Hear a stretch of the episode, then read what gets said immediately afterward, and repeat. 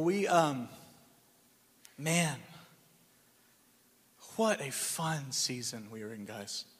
What a wonderful season to press in, to lean into the Lord, and to have Him speak, and to have Him lead, and to have Him guide. I was just so encouraged a few weeks ago when Mike and Christy got up here and kind of did the State of the Union. And many things were said, and they were all great. But I walked away going, We are a church that's positioning ourselves to be led by the Spirit. I love that. Do you know how rare that is? That's very rare. That we only see this far, and so we're going to do what the Lord has called us to do, and then we're asking when we get there that He'll unveil and that He'll and that He'll reveal the things that He has for us to do as a people. That is precious. And I went on vacation a few, uh, a few weeks ago, probably about four weeks ago, and I just had the Lord. I, I like to, when I go on vacation, I like to pick one book of the Bible and just dive into it for like three, four, five days.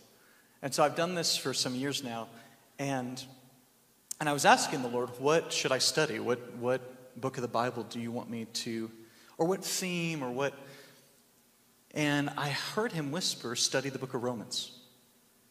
You know, and, and that's not like the, the vacation diet book, you know? it's like the, you got some, you got some depth there, you got some meat there. Mike said, you know, Romans is like this meaty sandwich, and we're going to focus on Romans 8. And Romans 8 is like that steak right in the middle that you just sink your teeth into. And I was being ministered to personally, and I was enjoying it. But then I got to Romans 8, and I realized why the Lord had me to, to study this book. It's because of the power of the Holy Spirit it's because of the leadership of the Holy Spirit, and He wanted to reposition my heart, realign my heart around the Spirit of life. He's the Spirit of life. His other title in the Romans 8 is He's the Spirit of God, the very Spirit of the Father. The Revelation 4, sitting on a throne, shining with this diamond like jasper, sardius, red light coming from him, seraphim gazing upon him, bowing down, crying out, Holy. Seven flames of God are burning before him. That very God put his spirit in you. He's also titled the Spirit of Christ. And Paul just like uses these titles interchange, interchangeably, but there is such depth under each one. The spirit of the mediator, the spirit of the intercessor of heaven, the spirit of the high priest dwells in you. We don't have to go find where Jesus is and get in front of him and press through a crowd and try to touch the hem of his garment. He's inside of us. He lives on a throne in heaven and He poured out the Spirit of truth, and He lives on the inside of you. He's the Spirit of adoption, He's the Spirit of sonship. And as I was just meditating on the Holy Spirit these last few days, my prayer has been oh, make us soft. Oh, make us tender. Oh, let us not get prideful. Oh, let us follow your every whisper, your every leading. I mean, we, with unveiled face, this is 2 Corinthians 3, it says, to this day, and this is true, you talk to an Orthodox Jew, to this day, when they read the law, when they read the book of Moses, a veil lies over their face and they cannot see the glory of Jesus Christ in the Old Covenant when the law and the prophets testified to his coming, testified to his coming. There's a demonic veil, and they can't see the glory of Jesus. We live in a day that when we turn to the Lord, that veil is totally ripped away. Who does the ripping away? The Holy Spirit. And we get to behold with unveiled face, that's what that means. We get to behold the glory of Jesus. And when we behold him in prayer, when we behold him in worship, when we behold him by Holy Spirit empowered good works, when we behold him in the Word, we get to be changed into the glory of Jesus Christ. And who does this changing? It is the Lord. And then he says, Who is the Spirit? I was looking at this yesterday and I was going, Oh, I just had this picture of people getting before the throne and saying in their heart, Why didn't I do this more while I was on the earth? I had access with unveiled face to behold the glory of Jesus. Why did I not do this more? And that phrase shocked me because I don't do it enough. And I probably do it more than most, and I don't do it enough. And I want to do it more. I want to talk to him more. I want to behold him more. I want to be changed into glory more. The farther you go in the Lord, the more infinite it all becomes. The farther you go in God, the more you see that there is to behold. That's why those seraphim, holy, holy, holy, and they fall face down. The Lord made them with eyes. Can you imagine the first day the Lord created the seraphim? and their eyes were closed. I mean, this would have been the funnest thing in the world if you were God, right? And he breathes life into them, and their eyes open, and they go, Ah! And it starts. Isn't that beautiful? But we are called to do that. So I just jumped into the middle of my message, but Romans 8 is beautiful. Romans 9, 10, 11 is beautiful as well. Romans 12, 13. But, but I just, we're going to camp here in Romans 8, and I just want to do a little lead up to Romans 8. Because I think it's really helpful if we read and meditate on Romans 8 in the context that it was given. So Paul first starts, this, is, this will be my first slide, Romans 1 6 through 17, he says, For I am not ashamed of the gospel, for it is the power of God for salvation to everyone who believes, to the Jew first and also the Greek. For in it the righteousness of God is revealed from faith for faith. That just means the righteousness of God is revealed and it begins when you put your faith in Jesus and it continues always as we remain having faith in Jesus. And it says, the righteous shall live by faith. And so that's Paul's premise. He's preaching the gospel. It's the power of salvation, it's the righteousness of God revealed for us. Guys, God is a God of love, but if He did not do something about our sin, if He did not do something about our unrighteous state, we would never be able to experience that love.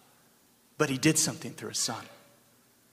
But then Paul's next statement is talking about wrath.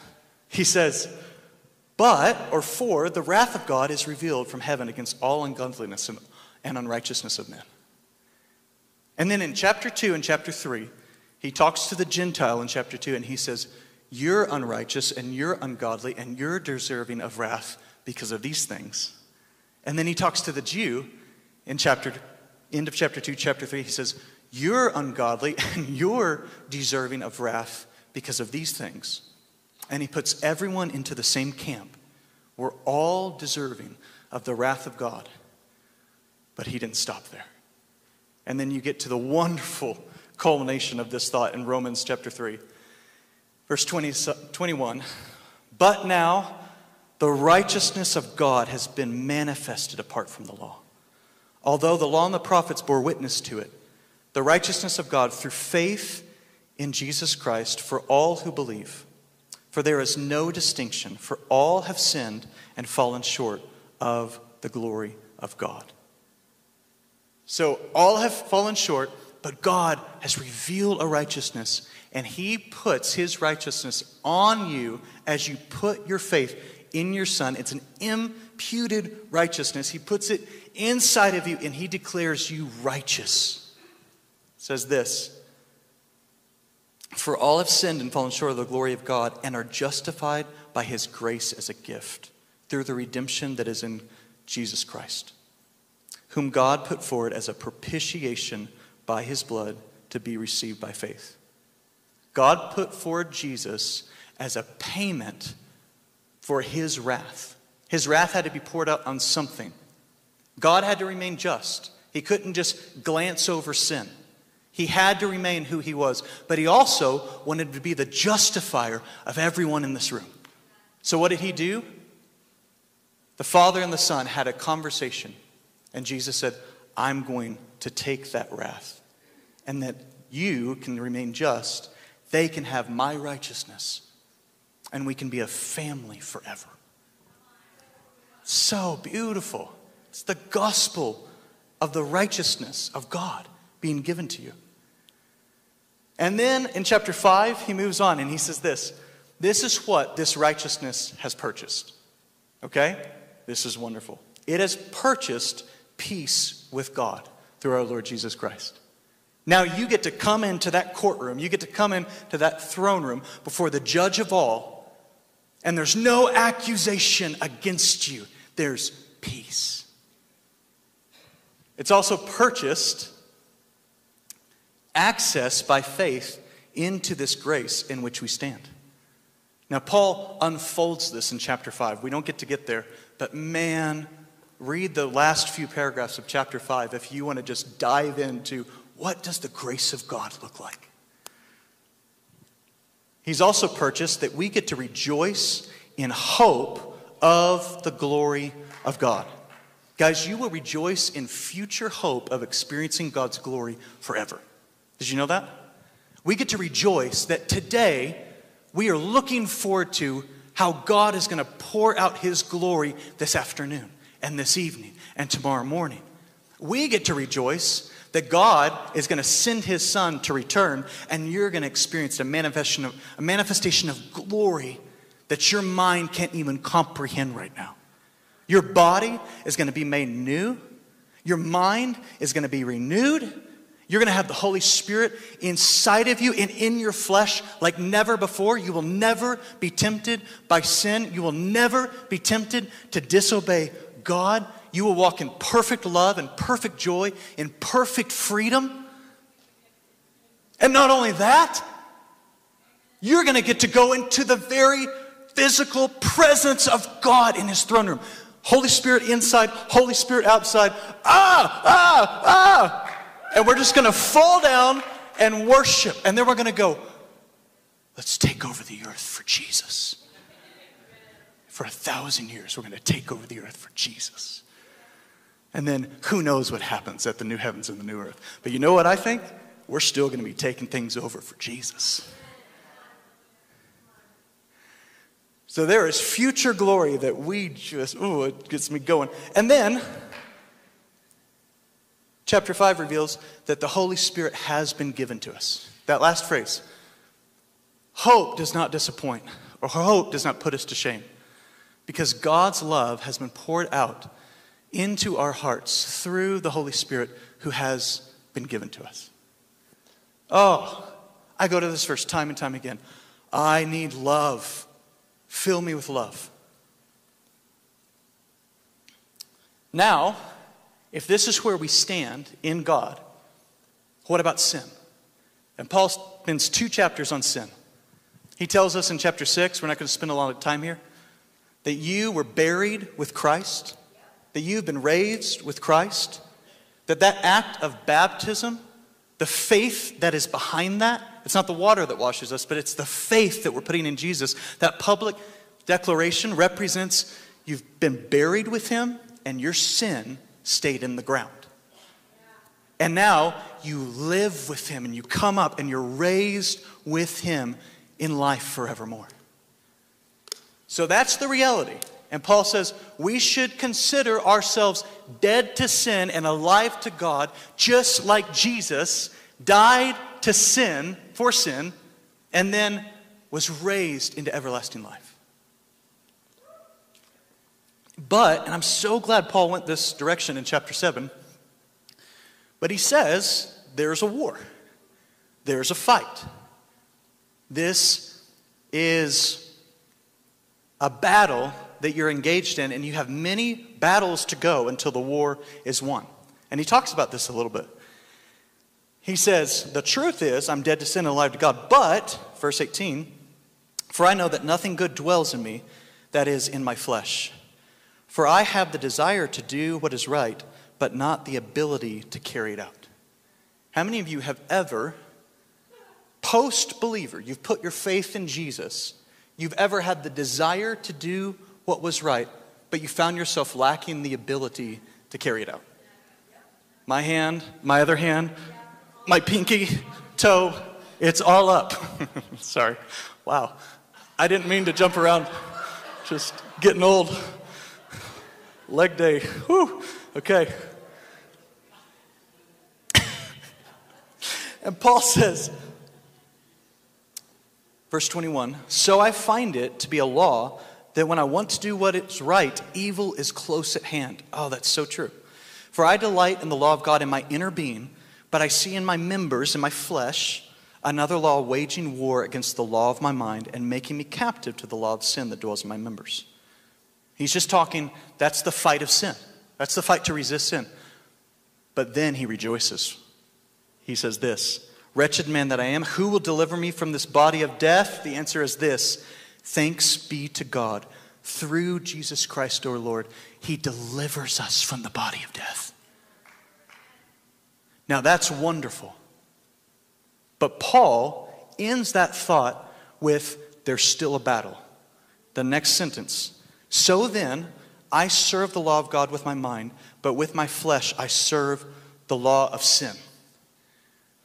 So, what happens when we sin when we are a believer? What happens when we aren't in the ideal state and we find ourselves struggling?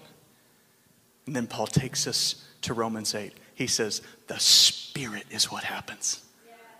The ability that you didn't have in yourself, that he was talking about in chapter 7, that ability comes from the Spirit. That power comes from the Spirit. That anointing comes from the Holy Spirit to deny your flesh, die to yourself, and live for God.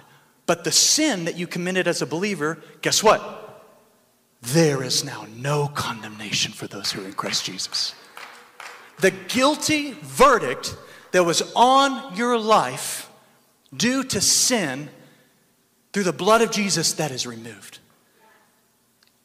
Now, that condemnation, we, we use that a lot, like don't condemn yourself. Here in this context, that means going to hell. That means unrighteous before the throne of God. That means you can't be in his presence. Those that are in Christ Jesus, there's no going to hell. You get to repent of your sin, but guys, don't stay a Romans 7 believer. Don't stay a believer that goes, Oh, I'm struggling with sin, and you know, I just, I'm just never going to get over this. I'm just, I'm just going to give into this. That's not good. That leads to death. Because then you're going to give in to another sin and just go, oh, that's okay. And that leads to death. You're going to give in another sin, oh, that's okay. That pulls you away from experiencing the power and the presence of God. But when you wage war against your sin, guess what? For the law of the Spirit of life is going to set you free from the law of sin and death. Now, that happens in small ways as we encounter sin and we say, no. The law of the Spirit of life has set me free from that. I will not bow to that. I will not live in that. I have been given an ability, and it's not me, it's the Holy Spirit. Let's go to the next chapter. Whew, I'm preaching and I'm losing my breath up here. Verse 3. Here's another justification statement. We had one, and it was I just remembered I'm not going by my notes at all, but that's okay. that was my pause. I'm like, you know what? It's going to be fine. We had one justification statement there's no condemnation in Christ Jesus. And then we had the evidence of that, the proof of that.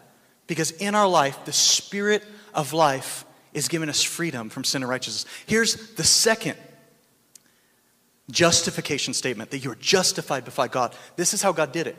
For God has done what the, what the law, weakened by the flesh, could not do. By sending his own son in the likeness of sinful flesh, that doesn't say in sinful flesh, that says the likeness of sinful flesh. Jesus was sinless, he never gave in to it. But he came for sin. What did God do? God condemned sin in the flesh, and I'll just add, of his son. God had to condemn sin in the flesh. A man had to pay for it, and Jesus took our condemnation. Oh my goodness gracious. The whole chapter ends with this Who can condemn you? Jesus is at the right hand of God. When Satan tries to condemn you, when sin tries to condemn you before the Lord, the Father just turns to Jesus. Oh, it was condemned in the flesh of my Son. And it says that Jesus is praying for us. It says that Jesus rose from the dead. And he's there as our intercessor. Oh, guys, Thank you, Jesus, that there is no condemnation in you. But God, don't let us take this for granted. Guys, don't believe a sloppy grace message. Anyone that says, just stay in your sin, it's okay, you might not ever get victory over that. I don't think Jesus purchased that type of freedom for us. I think there was a grave that was ripped open by the resurrected Lord and he stands saying, I have more for you. I have power for you. I have love for you. Let's go on. Whew, good statements. All right, verse 4. In order, so Jesus did this, in order that the righteous requirement of the law might be fulfilled in us, who walk not according to the flesh, but according to the Spirit. This is another way to say we've been given the Spirit of life and it sets us free from the law of sin and death. It's, it has a purpose. It's so that we can fulfill the righteous requirement of the law. But you say, Marcus, we can't, we don't do the law anymore. That's true. Jesus walked perfectly before God, never committing a sin, never stepping outside of the law of God, and he was that perfect sacrifice, and he purchased that righteousness for us. But there's still something that we're to fulfill. Let's go to the next slide, Romans 13. This is what I think the requirement of the law that is to be fulfilled in us is. It says, Paul says in verse 13, or chapter 13, owe no one anything except to love each other, for the one who loves another has fulfilled the law. There it is. But he's going to say it more clear at the end. For the commandments, you shall not commit adultery, you shall not murder, you shall not steal, you shall not covet, and any other commandment are summed up in this word you shall love your neighbor as yourself. Love does no wrong to a neighbor, therefore, love is the fulfilling of the law. So, we don't have to go to the next slide. So, Jesus condemned sin in the flesh, God condemned sin in the flesh of his Son, in order that you might fulfill the righteous requirement of the law, which I think other scriptures speak to this too it's love. In order that you could love. Jesus said it a new commandment I give to you love one another. How are we going to fulfill that love? We're going to walk with the Spirit. We're going to be led by the Spirit. Amen? Let's keep going. Let's go to Romans 8 5. For those who live according to the flesh set their minds on things of the flesh, but those who live according to the Spirit, they set their minds on things of the Spirit. Another way I like to say this is, is those who live according to the flesh, they obey the sinful nature. They set their minds on the sinful nature and they obey that nature.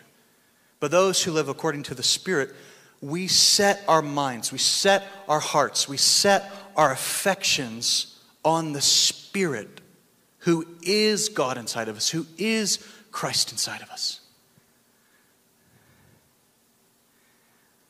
I just, had this thought as I was preparing this.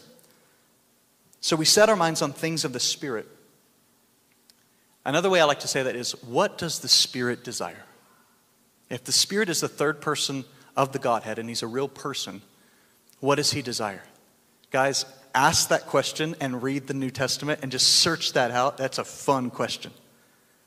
But I was thinking, the Spirit, he desires us to remember the words of Jesus, not in like a stoic way where we just memorize and da da da da, but in an internal way to remember the words of Jesus and then give us power to obey. John 14, he said, Jesus said, I will send the helper, and he will remind you of what I said. And then he says, and then peace I leave with you. My peace I give to you. God, guys, when we get reminded of the words of Jesus by the Holy Spirit, and we lean into him and say, help us to help me to obey this, there is peace. There is active peace in your life. But not only that, Jesus said in John 16, I still have many things to say to you to his disciples that you can't bear right now. Now, that would have been sad if that statement ended there, right? It doesn't end there. Jesus said to his disciples, I still have many things to say to you that you cannot bear. But he says, But I'm going to send the Spirit of truth, and he is going to take my future words and he's going to tell you about things to come. He's not going to speak on his own authority, but what I tell him to say, he will say to you, and then you will glorify me in the earth. Isn't that amazing? We have direct communication. Jesus has thoughts, has plans, has desires for your life, and he's whispering them to the Spirit. Are you spending time asking the Holy Spirit to reveal those things to you? Are you talking to Him about it? He wants to talk to you about everything, He wants to teach us everything. I'm so grateful for that revelation. So, He wants to teach you how to be one who carries His glory in the workplace. He wants to teach you how to do that. He wants to give you ideas and plans. He wants to show you. He wants to teach you how to overcome every sin that you get tripped up in. He wants to show you, He wants to give you power. He wants to teach you things about your children. He wants to teach you things about your parents. He wants to teach you things about those around you. And then you get to speak life into those people and truth into those people. Oh, the Spirit desires a lot. I have a lot written in here, but we're just going to go on. For to set the mind on the flesh is death, but to set the mind on the spirit is life and peace. For the mind that is set on the flesh is hostile to God, for it does not submit to God's law. Indeed, it cannot. For those who are in the flesh cannot please God. Now, that's an indictment against our flesh, right? If we set our mind on it, and when I, when this word mind is used in Romans chapter 8. It's referring to what he was talking about in Romans chapter 7. My inner being desires to follow the law of God. My affections, my emotion, it's not just a mental assent, though you do have to think about it. How many of you have ever set your affections on something and found a love in something that is outside the will of God? Or pulls you. It's, it becomes an idol and it pulls you. But you have real like affection for it. You have real desire for it. It's, it's alive inside of you. Our mind isn't just our mental capacity, it's, it's what we attach ourselves to. I've shared the example before when I moved to Colorado Springs. You know, it's like everyone, everyone in the world ran a marathon. Everyone I talked to, have you run a marathon? And I was a runner in high school, and I, I like to run. I don't love to run. I like to run. And I was like, I'm going to run a marathon. And I found myself spending all this time practicing and all this time running and all this time da da da da. And it wasn't, wasn't sinful, it wasn't bad. I was listening to scripture, I was praying as I was doing it. But I had set my affection on something. And I remember when I got injured, having a conversation with the Lord, and He said, Did you talk to me about running marathons? And I was like, I, I didn't. Guys, it can be something like that. Did you talk to me about that fantasy football league? Sorry. Did you talk to me about, and you can, yeah, car, whatever. You can just fill in the gap. What are your affections clinging to? Is that the will of God for your life? Talk to the Holy Spirit about it. He might want to redeem it. He might want to, yeah, I put that inside of you. You're stepping outside the will of God in that affection. Now, let me show you how to use that affection for my purpose and my glory. Then it doesn't come about, become about the thing or the idol, it becomes about Jesus. And that bike club turns into an evangelistic tool to witness to your neighbors. Amen. But to set your mind on the flesh, it's death. You become hostile to God. You do not want to submit to God's law. You become insubordinate to His will. And then he just makes a statement you can't please Him, there's no hope. Oh, but then we got the next statements. Here we go. You guys ready for some encouragement? Verse 9. However, you, you are not in the flesh, but in the Spirit. Everyone say, Amen. Everyone who names the name of Jesus in this room, and if you don't name the name of Jesus, if you don't believe in Him, and you want what I'm talking about, give your life to Him today. If you want power over fleshly things that are leading you to death and you're hostile to God and you don't want to be that way, give your life to Jesus and experience the gift and the sealing and the guarantee of the Holy Spirit. Ooh, I don't want to live without the Holy Spirit. I was talking to someone about his marriage the other day and, and he wasn't a believer and I was, I, I said, and he was asking me for advice. I was like, my only advice is that I'm a son of God through the blood of Jesus Christ, and I talk to the Spirit about my marriage. And I talk to the Spirit about my anger and my frustration, and I ask Him help. I ask Him to, to recreate me and reshape me into the image of Jesus. He did say, He's like, that sounds good. you want to give your life to Jesus? No, not yet. Uh, okay. Take that blinder off, Lord. We are not to set our minds on the things of, of the flesh. In fact, the Spirit of God dwells in you. Anyone who does not have the Spirit of Christ does not belong to him. But if Christ is in you, although the body is dead because of sin, the Spirit gives life because of righteousness.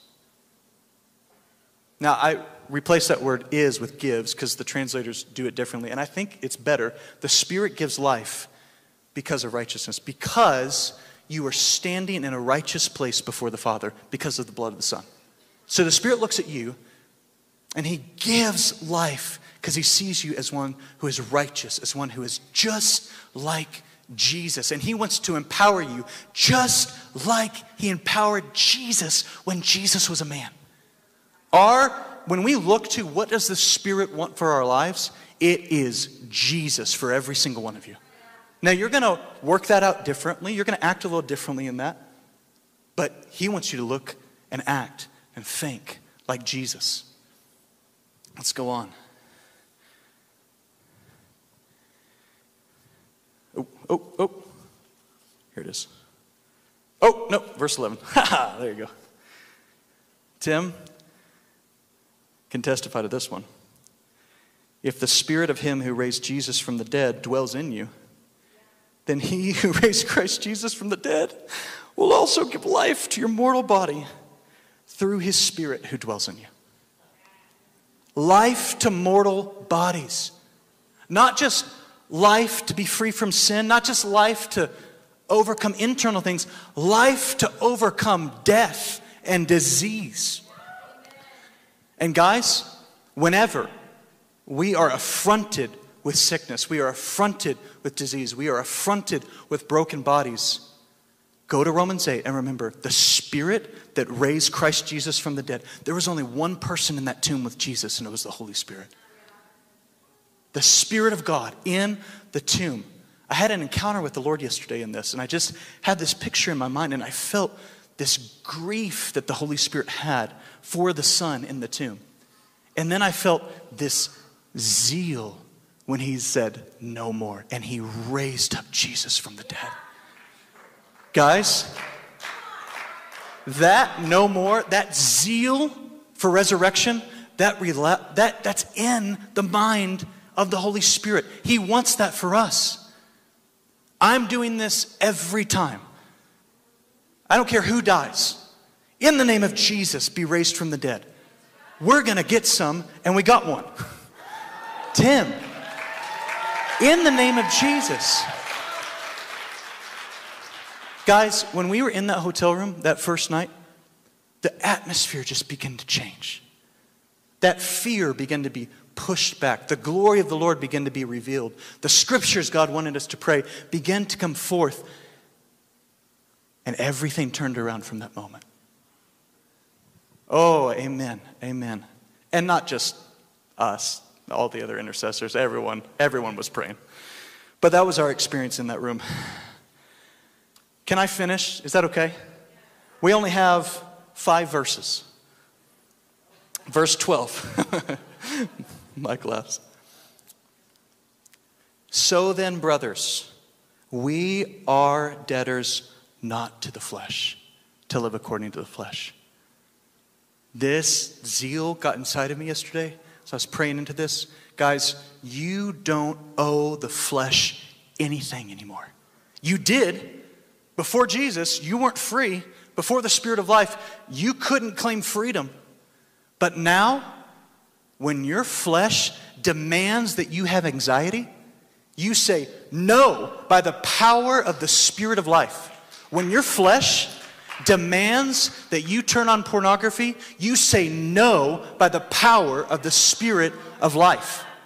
When your flesh demands, and you can just fill in the blank depression, you say no by the power of the Spirit of life.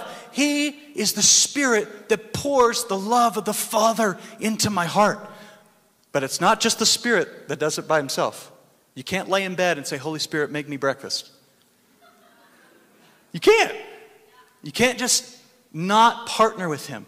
It's the Spirit and you, and you and the Spirit. And it is mysterious, and I can't explain it fully, but it works. It is faith it is the gift of righteousness. And then when you slip up, you remember, I am not in debt to my flesh. Its demands have nothing on me. He says this So then, brothers, we are debtors not to the flesh to live according to the flesh. For if you live according to the flesh, you will die. But if by the Spirit you put to death the deeds of the body, you will live. Okay, guys, not just surviving, not just resisting the deeds of the body, putting to death. You can put to death sexual immorality in your life. It can be that it never comes up again in your life. Now, you might have to still do a little resisting, but you can put that thing in the ground by the power of the Holy Spirit. That's what Paul wants us to recognize here. You've been given an ability. And then it says, verse 14, for all who are led by the Spirit, they are sons of God. How are people going to know if you're a son of God? It's going to be this activity is going on in your life. How are they going to know you're a daughter of God? How do you know you're a son of God and you're a daughter of God? It's because you are putting to death the deeds of the flesh. Now, I think many in this room go, there's some things that need to die. There's some things I've been clinging to. There's some things I've been giving my affection to that need to die. Guys, this afternoon, take some time and talk to the Holy Spirit about that. We're going to have just a little bit of time at the end. I know we're going late, but we're going to have some time where we put some of these things to death. The Spirit has freedom this morning for you. Then, verse 15. Oh, one of the most glorious two verses, three verses in the New Testament. For you did not receive the spirit of slavery to fall back into fear, but you received the spirit of adoption as sons, or the spirit of sonship, by whom we cry, Abba, Father. The Spirit Himself bears witness or testifies to our spirit. The Holy Spirit testifies to us that we are God's children. How many, how many of you in here would say, I am God's child? There is a Holy Spirit testifying to your spirit that that is the truth. Now, because that is true, you do not have to respond to fear. You have not been given a spirit of fear. You have been given power. You have been given God, Jesus, Holy Spirit infused love. You've been given right thinking by the Holy Spirit. And if you are falling back into that slavery of fear, lean into the Holy Spirit and break it off. And you do that by a cry that He gives you that arises in your heart that cries out, Abba, Father. In the Aramaic, that was a testament, that was, a, that was a, an endearing term for a father. It conveyed trust, it conveyed intimacy, it conveyed confidence. It was the phrase in Mark uh, 14, in the Garden of Gethsemane, in the book of Mark. Jesus says, Abba, Father, in one of the most vulnerable times of his life as a human in one of the most authentic where you really see, oh, Jesus was a man. I mean, it's shocking when you read it. He goes, Abba, Father, if this cup could pass from me. He says, Oh, but not my will, but yours be done. Now, the fact that Jesus gets to call his God Abba Father, and then Paul through the power of the Holy Spirit, communicates that you get to use that same language to God? Guys, cry out to Him. Talk to Him about everything. No matter where you are in your Christian walk. No matter how I was, I was so convicted yesterday about how much time during the day I don't say, Abba, Father, and talk to Him about things. Oh, it's a precious gift. And then he says, And if we are children of God, verse 17, then we are heirs. There's a kingdom coming, there's a king on a throne, and he has heirs. He has those next in line to inherit. He's gone before us, he's inherited his resurrected body as a man. Jesus will be a man forever.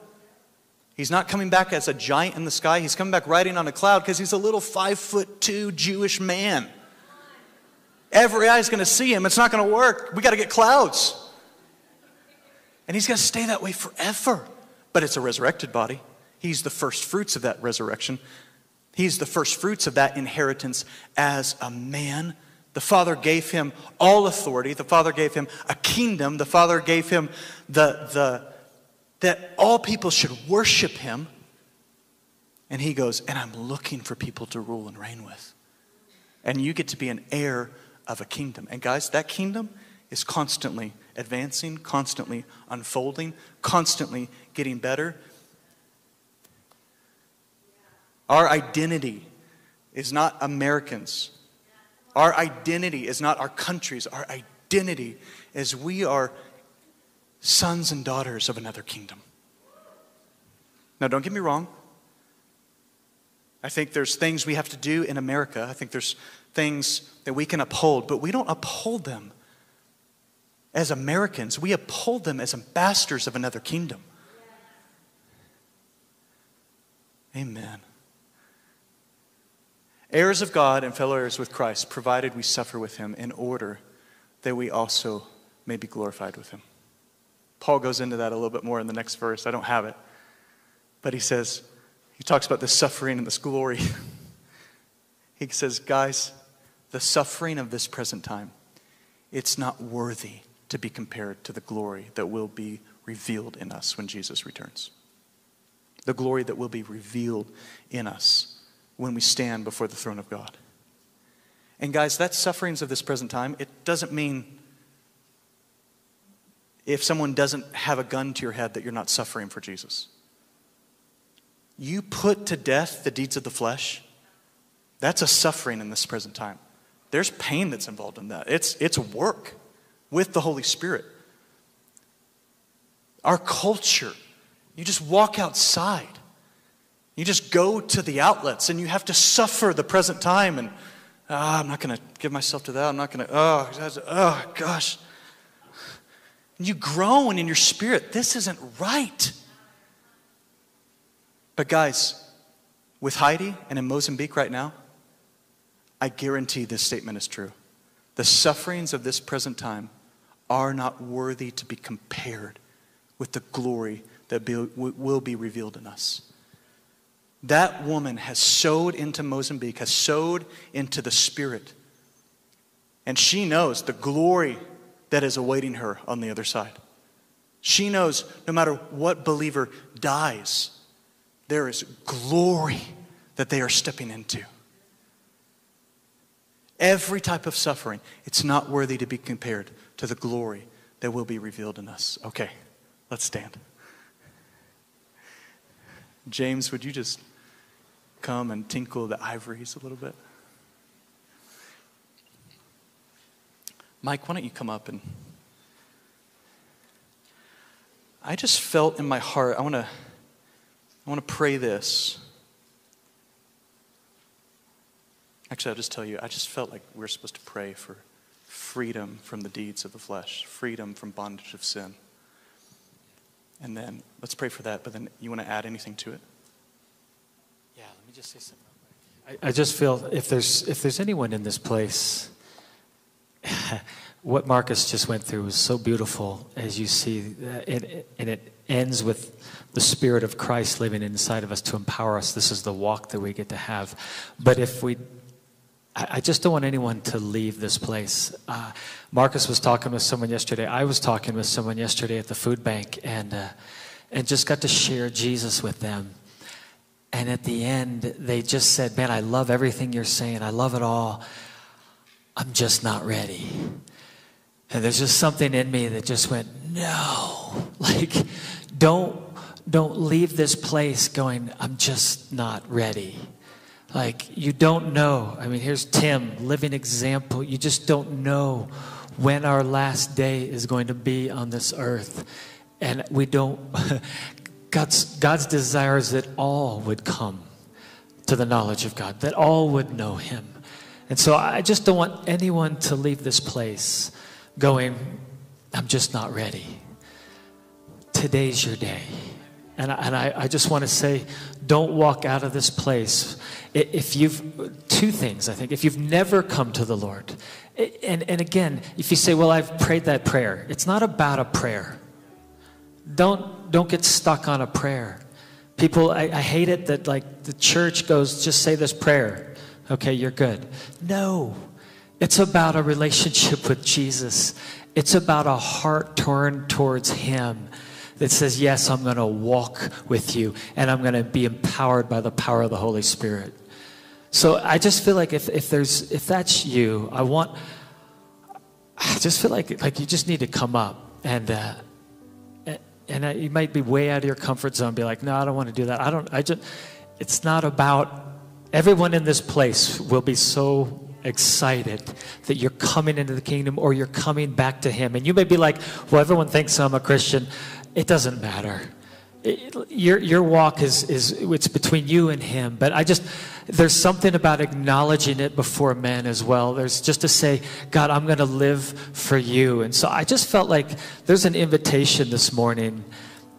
Maybe you haven't been living for the lord. Maybe you haven't been walking with him by the power of the holy spirit. Maybe you've accepted him as your lord and savior but but you're still like every day is a battle that there's something more that you can be empowered with. It's the power of the Holy Spirit that comes to live on the inside of you. So I just, I want there to be that invitation. So even as, as Marcus just prays into this, if that's you, don't leave this place. I want you to come up and, and just say yes. And we're going to pray with you.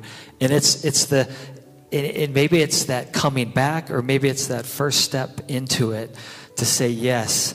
And I believe the second part of it is that is this putting off the old and, and taking on the new. We're, we're a new creation created in Christ Jesus, but sometimes we don't realize it or we're not walking in it.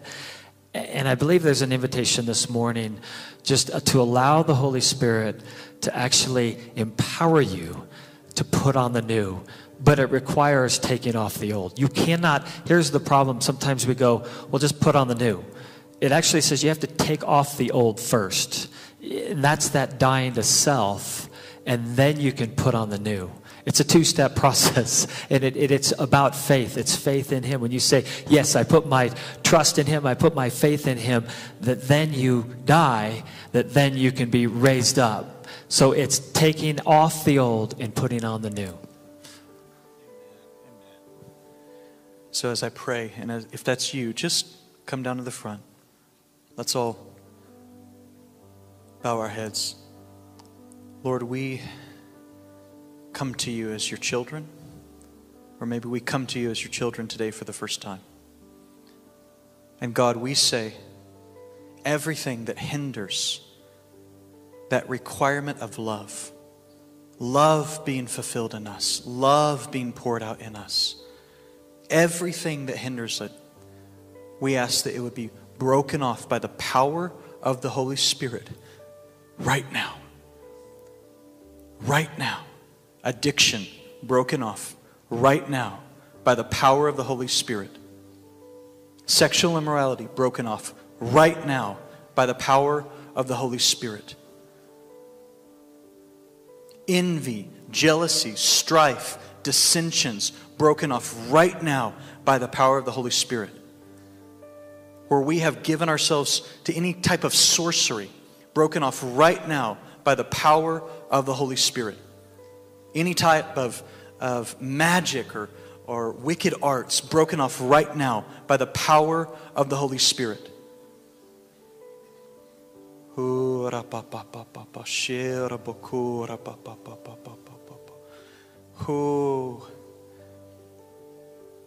We bring before you our sin and we lay it at the altar. And we say, We are dead to sin through the blood of Jesus Christ and we are alive to the Spirit of God. We are dead to sin by the blood of Jesus Christ, and we are alive to God. We are to be used by God. We are to be filled with the life of God. Right now, by the power of the Holy Spirit, any demonic energy, any demonic forces, we say you have to loose your grip in the name of Jesus right now.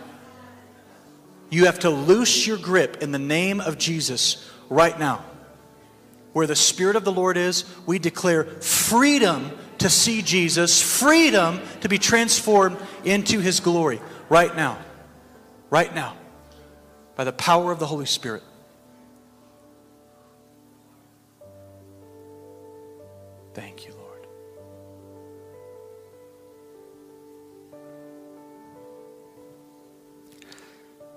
Let's just make this declaration right now. And it's going to be, it's, a, it's just something in the heart. It starts in the heart. It's not just, but it is, it is spoken with your mouth. There is a declaration, but it's lived out in the heart. And it's a day to day walk empowered by the Holy Spirit. So say, Jesus, I give you my life. I give you my heart. I lay my life down before you. Have your way. I surrender it all to you.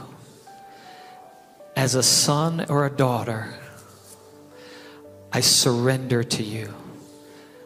I live a life in reverent submission to you. And I ask that you would empower me by your Spirit to walk in the fullness of life, to carry your love, to walk in your ways, to be a son, to be a daughter in Christ. From this day forward, I live for you. I set my eyes upon you. In Jesus' name, amen. Amen. Amen. Give the Lord a hand, would you?